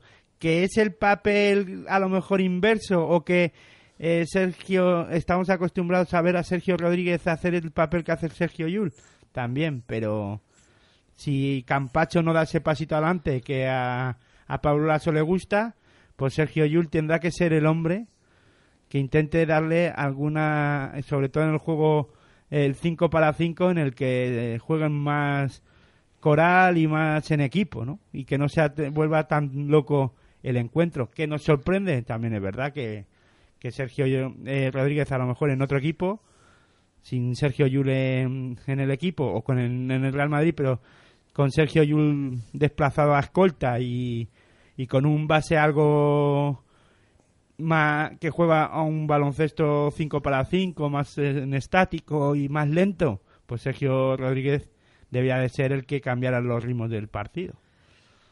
Sí, eh, por ese lado tienes razón. O sea, ahí no, no te la voy a quitar. Está, hay más convencido, ¿ves? Me dado argumentos convincentes para que te los compre. Eh, ya solo queda que, aparte de lo que quiera opinar Juan Habrá que Enrique escuchar a Pablo Lasso. Sí, aparte de, de ahora lo que diga Juan Enrique sobre esto, que me opinéis sobre Facu Campacho y Marcus Slaughter. Pues yo es que no sé quién para hablar de Franco Campacho cuando juega solo 17 o 18 segundos en, en esta final. Jugador que para Pablo Lasso, pues si Sergio Rodríguez y Sergio Yul están a un buen nivel, pues jugador que completa la rotación, pero no, va, no es un jugador visto lo visto que vaya a ser importante por ahora en momentos claves de, de la temporada. Y sobre Slaughter, yo creo que él poco a poco lo quiere ir metiendo en rotación y lo intenta eh, Pablo Lasso meterle en dinámica de equipo, en dinámica de, de rotación y es un jugador que además en defensa le aporta mucho al Real Madrid, ¿no? Es un jugador que además a Pablo Lasso no le importa sacrificarlo físicamente cuando sale a la pista. Yo estoy de acuerdo con, con Aitor. Lo de Campacho es eh, el, el fichaje fallido, porque, bueno, tener un tercer base no está mal, pero yo, yo creo que ahí imagino que Pablo Lasso pues no no, lo quería- no, no confía en él o lo que sea, no, Se les marcha a Drape por lo que sea y al final pues traen a Campacho. Sí, pero por tener un tercer base que, que sí que está bien, ¿no? Es- no hay nada como tener dinero para, para estas cosas, ¿no? Para poder fichar a- así y tener un jugador ahí que casi no juega, por lo menos en liga. Y lo de Slaughter, yo creo que Slaughter le dio un buen rendimiento el año pasado y, y ahora que vuelta de lesión, y aparte que de, de alguna manera hizo lo que preveíamos, ¿no? Que tenía que hacer era dejar a, a fuera y meter a Slaughter, que era lo que lo que tocaba, ¿no? Porque Merri tampoco le está es, es el Tibor Place de, del Madrid, tipo también de es que parecen parecen calcados, tío, un tipo muy alto pero que aporta un poco. Quizás no están lo suficientemente maduros ninguno de los dos pivots y por eso yo mm, que Slaughter esté ahí que lo sacrifique. Tampoco es manco en, partidos si tiene que aportar ofensivamente también, si se le encarga esa labor, yo creo que no, no es un tío, yo- me da la sensación no es un tío que se arrugue y me parece bien. O sea, no, yo no, no puedo decir nada sobre eso. Lo del Campacho, pues ya me callo porque ahí sabrá Pablo Lasso las cualidades o no cualidades que ve en un jugador con, con Paso que venía de hacer, no sé si un mundial. ¿Cuándo destacó este jugador? Es que no me acuerdo ahora. Yo sé que me sonaba de. Sí, en el último mundial. en el último mundial, ¿no? Que lo hizo bastante bien. Me suena, ¿no? Y que por eso ahí lo ficha el Madrid. Pero claro, fichar a un jugador que lo hace bien en un mundial y después no utilizarlo es, bueno, es, pues eso, insisto. No hay nada como tener dinero o que te sobre el dinero para, para permitirte este tipo de lujos. Hombre, a Facu Campacho le vamos a ver en liga regular, pues, entrando en la rotación, jugando nueve minutos, una cosa así, pero lo que digo, no va a ser un jugador que Pablo Lasso, por ahora, a no ser que lo que digo, que Sergio Rodríguez, Sergio Yul pasen por problemas físicos o no estén al nivel que él piensa, que Pablo Lasso piensa que tienen que tener, pero Campacho en momentos claves no le vamos a ver, claro, como lo hemos visto, si en una final solo juega 18 segundos, eso da muestras de que pues no va a tener mucha muchos minutos en los momentos claves por ahora. Luego, claro, cuando vaya avanzando la, la, la temporada, tal vez tenga que, que utilizarlo y hablemos que tarde compañero Pablo Lasso. Sí. O que por qué no lo utilizó más y no lo metió en, en rotación para luego en los momentos claves que a lo mejor te viene una lesión de Sergio Rodríguez o de Sergio Yul, tengas que tirar de él y no esté preparado porque en los momentos claves pues no lo has utilizado. Exactamente, eso te iba a comentar yo incluso. Eh, coincido plenamente con lo que has dicho, tema lesiones, etcétera, y en algún momento de temporada se puede acordar Pablo Lasso de, de no haber dado algún minuto más a, al Facu Campacho. Eh, bueno, mm, vamos a escuchar ahora al eh, técnico del, del Real Madrid, a Pablo Lasso, a ver qué opinaba él sobre, sobre el encuentro, que estaría pletórico en la rueda de prensa. Pablo, eh, la final dura, eh, ¿cómo lo has visto tú? Bien, eh, buenas noches. Lo primero, felicitar a, a mis jugadores por el partido y por los tres días que han tenido. Felicitar a toda la gente que ha trabajado para que podamos llegar a este partido, médicos, ayudantes, eh, probablemente la gente que está detrás y que menos y que menos sale son las que nos ayudan al día a día a poder ser un equipo competitivo todos los días. Eh, ese aspecto general para mí es muy importante cuando se habla de la, de la, de la palabra equipo. El equipo no se queda en el MVP, que creo que es merecidísimo, pero yo destacaría a todos los jugadores porque han sido capaces todos en cada momento de, de hacer cosas positivas para el equipo en los tres días, con mejores, peores momentos, pero siempre siendo muy positivos para el equipo. Eso a nivel general y sobre todo muy orgulloso de todo eso que lo hemos demostrado desde el primer día. Respecto al partido, bueno, pues creo que ha sido un partido muy igualado en el que pienso que nosotros hemos tenido un mal momento en el segundo cuarto, en el que estábamos un poco descontrolados, no hemos sabido leer bien los ataques. En líneas generales, defensivamente, el partido ha sido bueno, pero nos faltaba fluidez en ataque, no hemos estado listos, creo que lo hemos corregido a medida que iba el partido, al punto de llegar con, con cierta ventaja al final del, del tercer cuarto, pero pero bueno, tal vez ahí sí que nos ha faltado frescura. Es el tercer partido en tres días y nos ha faltado un poco de frescura al final, que probablemente a ellos también, ¿no? Porque es un torneo muy duro. Eh, hemos debido mantener la cabeza fría, buscar nuestras mejores opciones y sacar un partido que, que ha sido muy complicado. Respecto a los números, pues bueno, ayer me hablabais del Festival de Triples de Barcelona, del Festival del Triple nuestro, pues hoy no ha habido Festival de Triples. Yo creo que los dos equipos hemos hecho un muy buen trabajo en defendernos la línea de tres puntos y además probablemente ese aspecto de cansancio y de esfuerzo de los tres días también ha sido ha sido un poco decisivo en ese aspecto. En cambio en otros pues ellos nos han dominado el rebote, nosotros hemos estado mejor en las asistencias, en las recuperaciones y en los tapones y al final eh, como digo siempre, en partidos tan igualados los pequeños detalles son los que dan la victoria y me voy muy contento, por supuesto. Preguntas, Pablo, tenemos una aquí. Hola, buenas noches. Felicidades. Gracias. Eh, la segunda parte, donde habéis dejado al Barcelona en 29 puntos, es, me parece que es muy buena defensa. Y ya sé que no te gusta individualizar, pero creo que Nochoni eh, ha imprimido un carácter especial al equipo. La segunda pregunta es más, más personal. El, el Real Madrid hace 29 años que no repetía en Copa del Rey. Y quisiera saber tu sensación personal, aparte de la colectiva, tras un verano un poco especial donde parecía que estabas cuestionado y has tenido un poco que pelear contra, contra, contra todos un poquito. Gracias. Bueno, sí, eh, creo que el Chaco ha estado muy activo. Creo que yo llegué a jugar contra el Chapo cuando jugaba en Manresa, cedido del Vasconia, y ese corazón ya estaba ahí. Y un tío que se torce el tobillo como estaba ayer, vamos, yo cuando le miraba a los, a los ojos hoy hablaba con él, vamos, me miraba como diciendo, tú estás loco, yo voy a jugar. Y ha jugado y se ha dejado la vida. Creo que es un gran ejemplo de lo que queremos ser como equipo. Eh, ha otros que no pero han sido claves en esta victoria. Se hablaría de todos, de los que han jugado más, de los que han jugado menos. Los minutos de Felipe de ayer, del Chacho, hoy Yul, pues probablemente ha jugado, como decía, el que le ha jugado. Bueno, eh, ha hecho otras cosas para el equipo muy importantes, con lo cual lo del Chapu entiendo que lo resaltes, pero no me gustaría nunca olvidarme de nadie. Respecto a mí, yo entreno baloncesto, que es lo que más me gusta, es mi vida.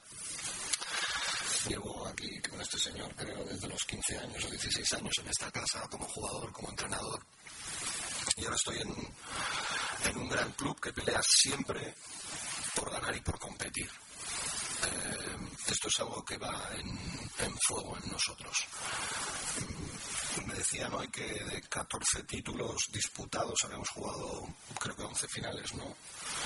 Bueno, eso es a mí lo que realmente me enorgullece. El trabajo diario, el hecho de que el equipo es capaz de competir siempre. No conozco ningún equipo del mundo que gane siempre, pero valoro mucho eh, el apoyo que tenemos de la, de la directiva para este para este club, para esta sección de baloncesto que empieza con los niños que han ganado la Supercopa esta mañana y que para nosotros es una alegría tan grande porque tenemos una idea de club, de equipo de baloncesto que viene desde ahí abajo y que queremos transmitir hasta, hasta arriba. En ese sentido yo estoy muy contento. Al final se habla de lo que me has preguntado, de los dos títulos después de 29 años. Pero al final son datos que, como digo siempre y como lo hacía como jugador, para que lo sepan mis hijos los datos, yo al final me quedo con el día a día, con el trabajo de los chicos y eso es lo único que me importa en mi trabajo. No puedo pensar no puedo estar pendiente de lo que se hable de mí, lo que se diga de mí. A mí lo único que me importa es mi club y mi grupo de trabajo. Y en ese sentido me siento muy orgulloso de ellos. ¿Qué tal, Pablo? Enhorabuena. Por aquí. Te quería preguntar, que lleváis 16 victorias en 17 partidos en lo que va de año. Este año eh, la inercia de- del equipo ahora que se acerca al tramo decisivo eh, entiendes que sea distinta a la del año pasado. Y te, quería preguntar un poco en la línea de lo que decía el compañero, si necesitabais un poco el refrendo de un título así para, para borrar el final de temporada del año pasado. Las temporadas no sabes cómo van a venir. Yo cuando la temporada pasada todo el mundo hablaba de nosotros y de nuestro juego, incluso un amigo me mandó un email diciéndome que, le daba pena porque al final de la nadie se acordaba de quién había ganado el Mundial 82, pero todo el mundo se acordaba del, del Brasil del 82. Eso fue muy emotivo porque habíamos hecho una gran temporada, pero el deporte no puedes mirar mucho lo que has hecho ni lo que va a pasar, porque al final de la temporada pasada se acabó lesionando hasta el entrenador. Entonces, esto es algo que tienes que seguir luchando cada día porque no sabes lo que nos va a pasar mañana. Entonces, la fuerza de un grupo es en saber levantarse siempre de esas cosas, por supuesto personalmente y como grupo. Y en ese sentido, eh, yo me siento muy orgulloso, como os he dicho, de, este equipo. Eh, necesidad de un título siempre. nosotros siempre vivimos para esto, vivimos para competir y para ganar.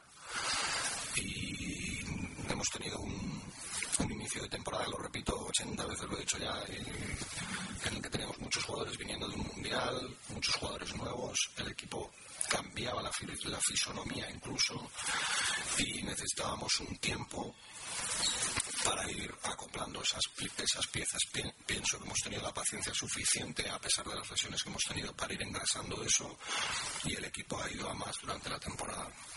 ¿Cómo vamos a estar mañana? Pues cansados pero contentos. Pero como decíamos ahora en el vestuario, esto un poco dentro de nuestro ADN, estábamos ya pensando que el jueves nos jugamos un partido de, de estrella roja. Es un poco nuestra vida, lo aceptamos, pero no quiero que mis, que mis chicos dejen de disfrutar lo que han conseguido hoy porque se lo merecen. ¿Alguna pregunta más? No. Sudado. No pregunté yo menos a la Coruña. Gracias. Bueno, pues esas eran las impresiones de, de Pablo Lasso al finalizar el partido. Muy contento, claro, como no. Eh, no iba a estar contento Pablo Lasso después de haber eh, conseguido este título y citándose ya a todo el mundo para la siguiente copa que será en, en A Coruña. Eh, bueno, Juan Enrique, eh, ¿qué te ha parecido la, la opinión de Pablo Lasso? No, correcta, hombre. Es, es lógico que quiera destacar a todos. Es, es- eso le honra, porque se ha acordado hasta de los, hasta los utilleros, que eso es importante, ¿no? El- además está en, el, en un momento del, de no lamentarse, sino de celebrarlo y ese- esa celebración compartirla con todo el mundo es, le honra como entrenador y como, como deportista, ¿no? O sea, me parece muy correcto lo que ha dicho. Y al final, bueno, eh, impresión final eh, de, la final, valga la redundancia. Triunfo justo de, del Madrid. eh, Sí, yo creo que hubiese sido justo que hubiese ganado cualquiera de los dos. Ha ganado el Madrid, pues felicidades. Y si hubiese ganado el Barça, pues igual. O sea, no, no, hubiese, no me hubiese parecido injusto que hubiese ganado el Barça tampoco. Vencedor justo porque es el que tuvo el acierto al final y ya está. punto. Pero los dos eran grandes candidatos y se lo hubiesen merecido por igual. sí, está claro que eran los dos mejores equipos, Sí, sí. sin lugar a dudas de, de la competición. Aitor también, eh, balance final, victoria justa del Madrid. Eh, ¿Era lo que esperabas? No.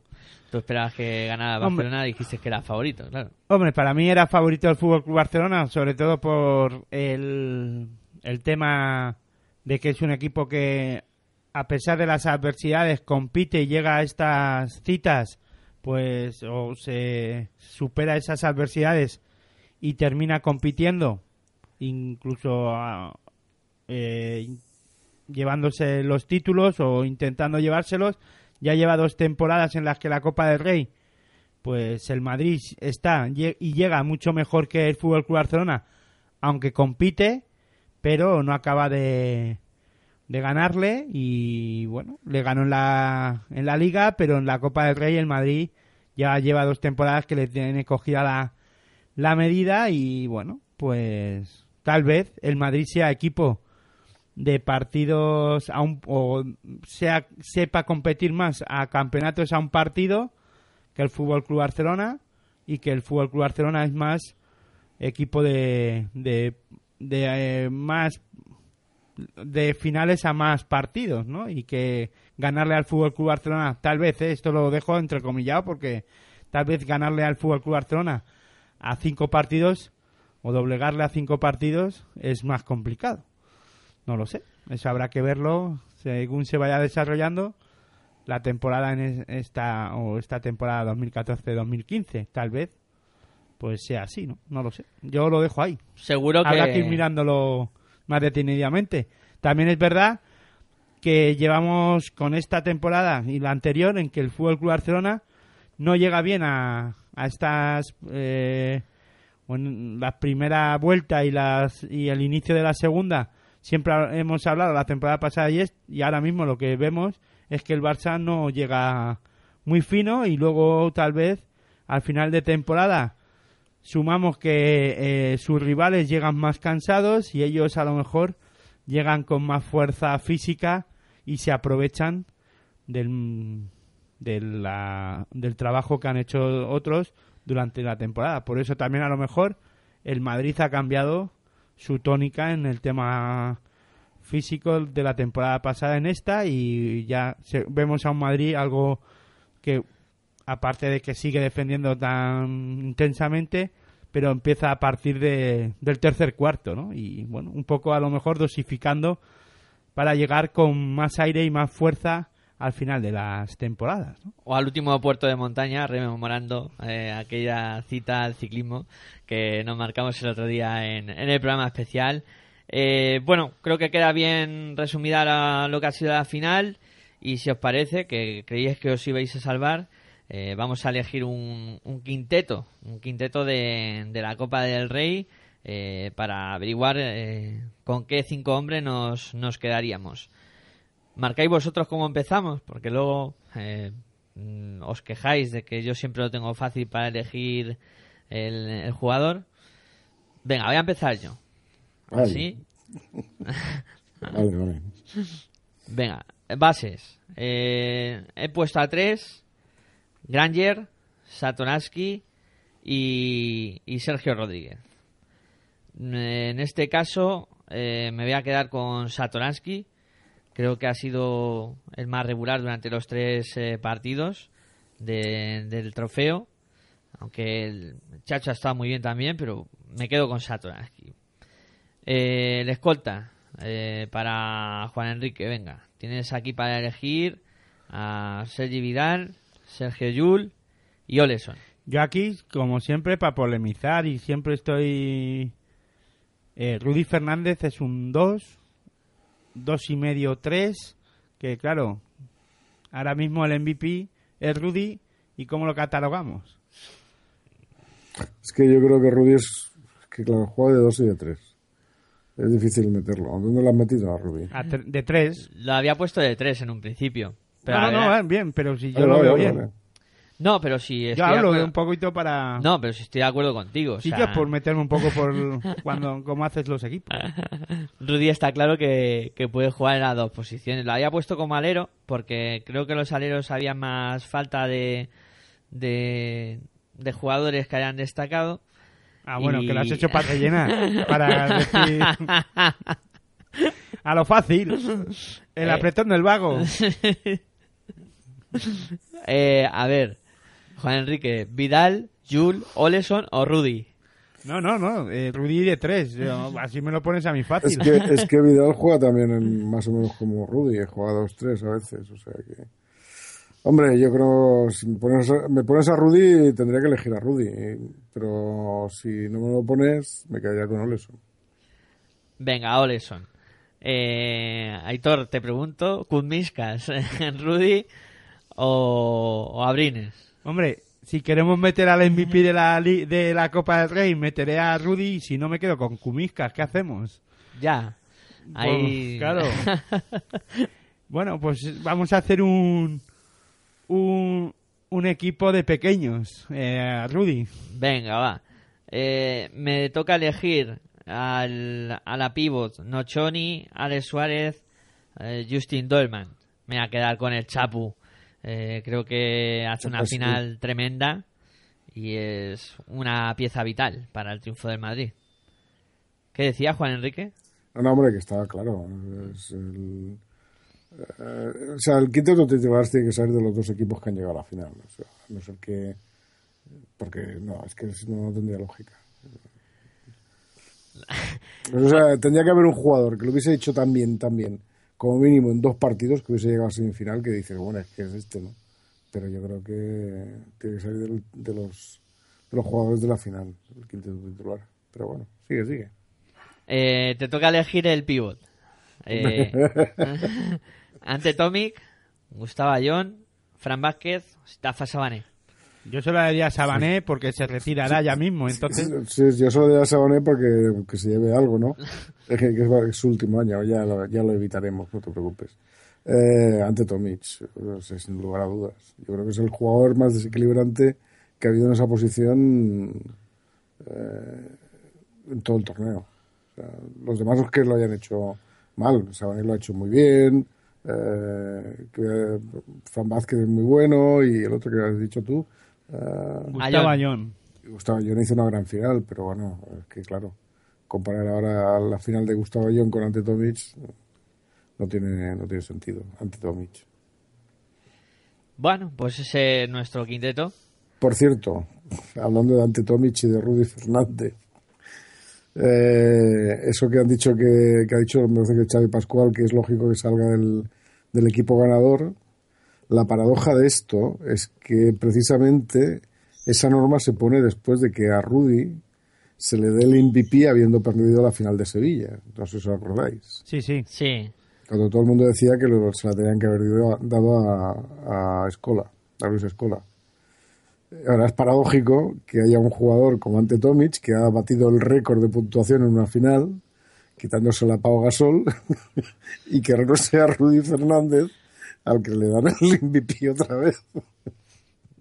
Es, es paradoja, ¿no? Nada, eso tenía que haber dicho Rudy, eh. Que a mí me dieron un MVP eh, sin ser de equipo ganador y aquí ante Tomis ha batido algún récord. Pero es que yo creo que no tienen que dar solo al equipo ganador. O sea, se lo tienen que hacer- dar al mejor jugador del, del partido.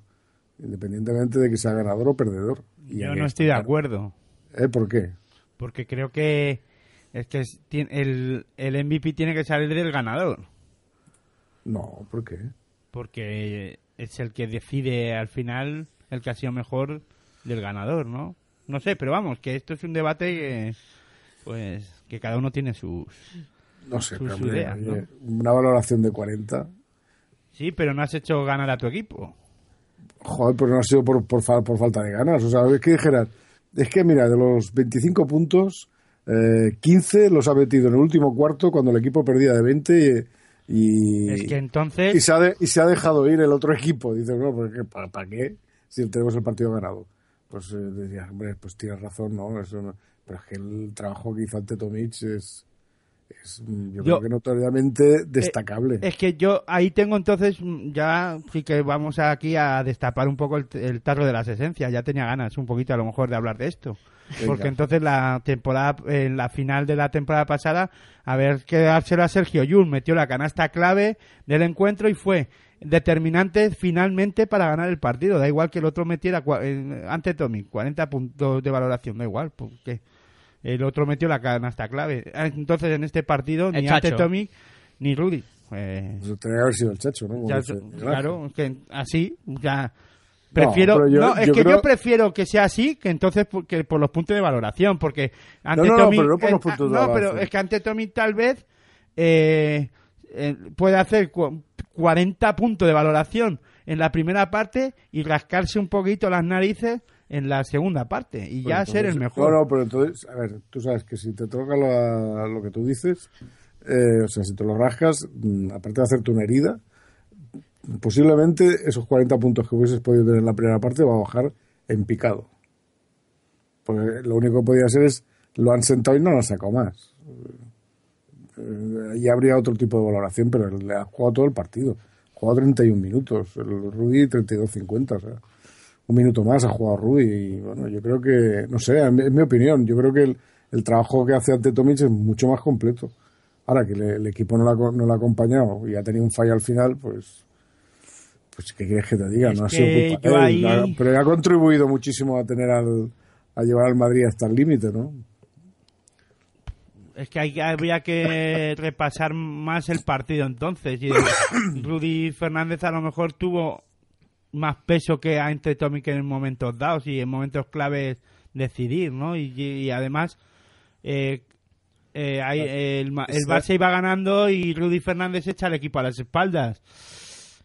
Es que ya estamos sopesando un poco a ver qué pasa ahí, ¿no? Aitor, es que me estás haciendo defender a alguien del equipo rival. Narices. Eh, bueno, mm, yo creo que podemos eh, la copa hablando un poco de la impresión general de que os ha dejado la Copa del Rey.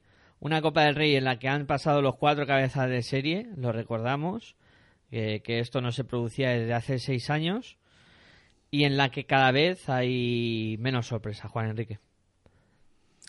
Sí, desgraciadamente ese es el problema. Que la Copa del Rey me parece un torneo precioso, insisto una vez más, y no me cansaré de hacerlo, de que tiene poco premio. Lo que pasa es que, bueno, claro, estos dos van a llegar a la final de la, de la liga posiblemente, o por ahí andarán, ¿no? Pero poco premio, porque si se alguna vez eh, sonara la flauta, yo creo que el campeón de la Copa del Rey tiene que tener un sitio en alguna competición europea, como mínimo haberse lo ganado por... Claro, desapareció la Recopa y desaparece esto, pero algún premio tendrían que darle, porque realmente el torneo mm, es un torneo muy bonito.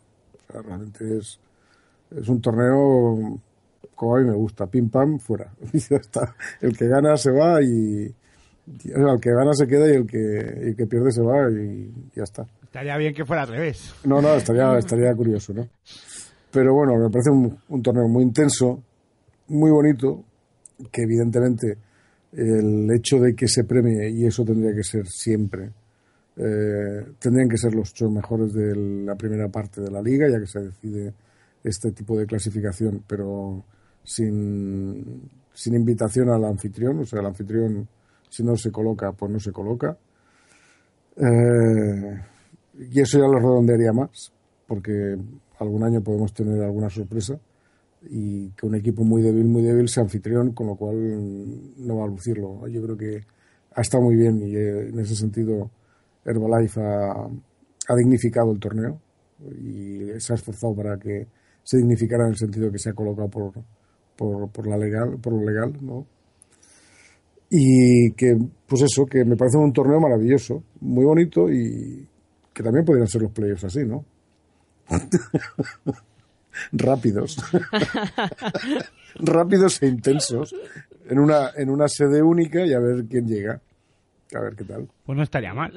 No estaría mal, Sería ¿eh? una pasada. Y ganarían en calendario y así Ganarían en calendario, no tendríamos que aguantar esos... eh, bueno, no, el pasa es que playoff eh, es, es bonito porque son varios partidos y tal y eso, pero, pero un partido una- un- con esta intensidad, eh, a lo mejor hasta se producían sorpresas. Hasta a lo mejor hasta se producían sorpresas. Sí, hombre, y recuperamos a Navarro para eh, que pueda... Así le damos tres meses de descanso y ya está. Eh, Se recupera la facility planta esa. Pues, pues, pues sería la solución.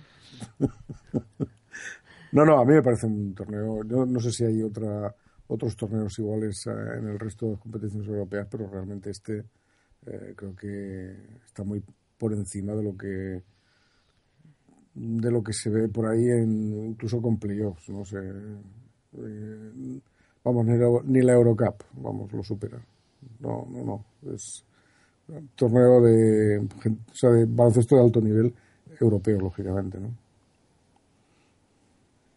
Aitor, ¿a ti qué te ha parecido eh, la Copa? Esta Copa con tan pocas sorpresas. Bueno, pero no ha habido sorpresas, pero ha estado más competida que versiones anteriores, ¿no? Y hem- hemos disfrutado el nivel de la Liga Andesa CB del resto, quitando los equipos Fútbol Club Barcelona, Real Madrid, Unicaja de Málaga, pues todavía, bueno, pues no están al nivel. Eh, no, no es que no estén al nivel, sino que se notan más las deficiencias y la calidad en algunos momentos, sobre todo por la amplia amplia rotación que tienen Unicaja, Real Madrid y Fútbol Club Barcelona, pero a mí me ha gustado mucho y ha estado más más igualada que la de, por ejemplo, la de la temporada pasada en la que bueno, pues hubo menos hubo más diferencia de resultados en los en los encuentros. Aquí hemos tenido partidos en, hasta el final en casi todos o me, me aventuraría por decir en todos eh, los partidos y al final pues bueno eh, digno campeón el Real Madrid estoy totalmente de acuerdo también en el que deberíamos de recuperar una competición más europea en la que los campeones de las copas tal vez eh, vayan a Europa y tengamos un torneo para los campeones de copa y si no para el campeón para el subcampeón y si no pues no sé cómo lo podrían hacer. Pero porque claro también está esto se solucionaría eh, para que el campeón realmente tenga esa opción de que solo fueran dos a la Euroliga y a la Copa a la Copa a la Recopa el campeón y eh, a la ULES Cup eh, pues otros dos o tres más, o no sé cómo, cómo hacerlo, ¿no? Así, pero. Y que pues estoy de acuerdo con Juan Enrique en que el premio es poco, pero bueno, la satisfacción de que nos llevamos eh, los amantes de, del deporte de la canasta, pues yo creo que es el mayor premio que nos podemos llevar. Luego el premio no de los clubs, eso ya es una cuestión que lo tienen que arreglar ellos. Yo estoy muy de acuerdo con contigo, Aitor. Creo que ha sido una copa bonita, eh, competida. Y con nuevo rey. Con nuevo rey, eh, que todos los partidos han estado en el filo de la navaja. eh, con equipos como CAI, Herbalife, Bilbao, que han sido los, los grandes animadores de, de esta Copa del Rey, Málaga también, eh, no lo quiero dejar a, a un lado. Eh, y creo que hemos visto un nivel muy bueno de baloncesto en esta Copa del Rey Gran Canaria 2015. Y creo que eso para los que amamos este deporte, pues es muy positivo. Y que queremos que todos los partidos sean así, a partir de ahora. Competidos y que estén a- ahí hasta el final, pues con esa emoción que no sabe uno quién, quién va a acabar ganando el, el torneo. El- Campeón de la minicopa el Real Madrid. Exacto. Eh, iba a comentarlo. Al final el, el Real Madrid que ha hecho doblete porque eh, se ha llevado el título de la minicopa también. Y bueno, felicidades para, para ellos que, que han tenido ese doble éxito. Y yo creo que podemos cerrar ya el capítulo de la Copa del Rey. Y pensabais que os ibais a escapar. Eh, pero ya nos ponemos en modo Liga Andesa ACB y vamos a realizar la apuesta de... Por Dios. Yo ni me acordaba. Estas son las sorpresas que os tengo guardadas para que estéis tranquilos durante el programa y luego venga pues el, la apuestilla. Venga, vamos, vamos a realizar la apuesta así eh, cerramos el programa como, como, se merece, como, ¿no? se- como se merece. Venga, Juan Enrique, abre el juego. Eh, Yo pensaba que nos daban descanso en la Liga de ACB hasta no, la no, porque ya, ya empieza, ya empieza. O sea, No, ya- mañana ya hay Euroliga, o sea que- ya vuelve la Liga Andesa. El fin de semana va a estar entretenidos, además. Eh, bueno, eh, Juan Enrique. Río Natura Monbus contra Fiat Juventud. No, eso no me lo hagas a mí, hombre. Que no, Venga, ya venga, empiezo va, pues yo. empieza Aitor. Empieza, empieza y todo, hombre. Venga, a ver, fía, eh, Río Natura Monbus, Fiat Juventud. pues una X. A la vez. Aitor ha sido magnánimo, magnánimo. La ha resuelto bien. Ala, una X. Eh, Juan Enrique. Moraván Andorra, la Brusa Manresa. Hostia. ese tampoco, ese para mí, ¿no? Ese tampoco lo quiero. Buf, madre mía. Me la voy a jugar un 2. Un 2. Venga, a mí me ha tocado un CAI Zaragoza Montaquite de Fuenlabrada. Eh, Cuidado. eh, un 2. Eh, Aitor. Toma ya. Fútbol Club Barcelona, Guipúzcoa Basket. Un 1. Juan Enrique. Baloncesto Sevilla, UCAM Murcia. 1, 1. Eh, Madre mía. Eh, me toca. Real Madrid y Iberostar Tenerife. 1. Aitor. Bilbao Basket, Laboral Cucha. Un 2. Telita, derbi vasco ahí. Eh, para Juan Enrique le ha quedado un Movistar Estudiantes Valencia Basket. Un 1. Y no me falléis, ¿eh? No, hombre, a ver, si no, habéis ganado los cuatro primeros, ¿cuánto han pasado por ahí? ¿Habéis perdido con alguien? No. No, no, no. Cuando ha llegado los cuatro, uno de los cuatro primeros lo habéis ganado, ¿verdad que sí? Exactamente. Bueno, un 1. Y... Como me falléis me enfadaré, ¿eh? Vale, pues entonces el martes oiremos a Juan Enrique enfadado eh, disgustado como es estudiante. Eh, para mí me queda un Unicaja el Balay Gran Canaria para cerrar. Que esto me suena que va a ser un 1. Ajustado con la X, pero bueno, voy a poner un 1. Al final creo que Unicaja demostrará su condición de líder. Y bueno, chicos, va a seguir, se está muy a gusto hablando de baloncesto con, con vosotros, analizando lo que ha sido esta Copa del Rey, pero bueno, vamos a tener que ir eh, cerrando el programa por, eh, por el día de hoy. Eh, Juan Enrique, eh, como siempre, ha sido un placer contar contigo y la semana que viene volveremos por aquí a hablar de, de baloncesto y de la Liga Andesa ACB.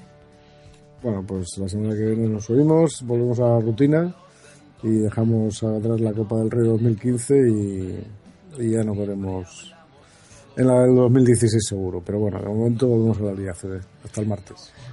Bueno, Aitor, lo mismo, un placer haber compartido contigo este programa y toda la Copa con esas transmisiones y todos los programas en directo. Pues nada, el placer es mío. Veremos a ver si podemos estar el martes o el miércoles. Ya veremos a ver, porque eso va a ser cuestión de calendario. Pero nada, como siempre, buen baloncesto para todos. Bueno, pues yo también me despido agradeciendo la atención que nos habéis prestado y recordando que podéis mandarnos un email a nuestro correo electrónico que es pasionporbaloncesto.gmail.com eh, que también eh, podéis buscarnos en eh, Facebook como Pasión por Baloncesto Radio. En Twitter también nos encontraréis con esa arroba baloncesto radio, la B y la R con mayúsculas. Y también eh, en iVoox podéis descargar todo nuestro contenido, no hacéis nada más que entrar en iVoox, poner Pasión por Baloncesto y ahí aparecerán eh, todos nuestros eh, programas, todos nuestros partidos, etcétera, para que lo podáis escuchar cuando os dé la real gana.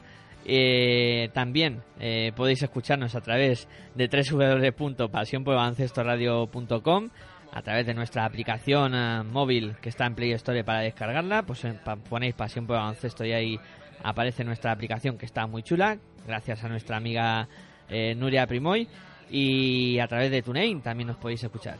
Eh, nada más, me despido, eh, como siempre agradeciendo la atención prestada y para mí fue un placer estar al otro lado del micrófono. Muy buenas y hasta luego.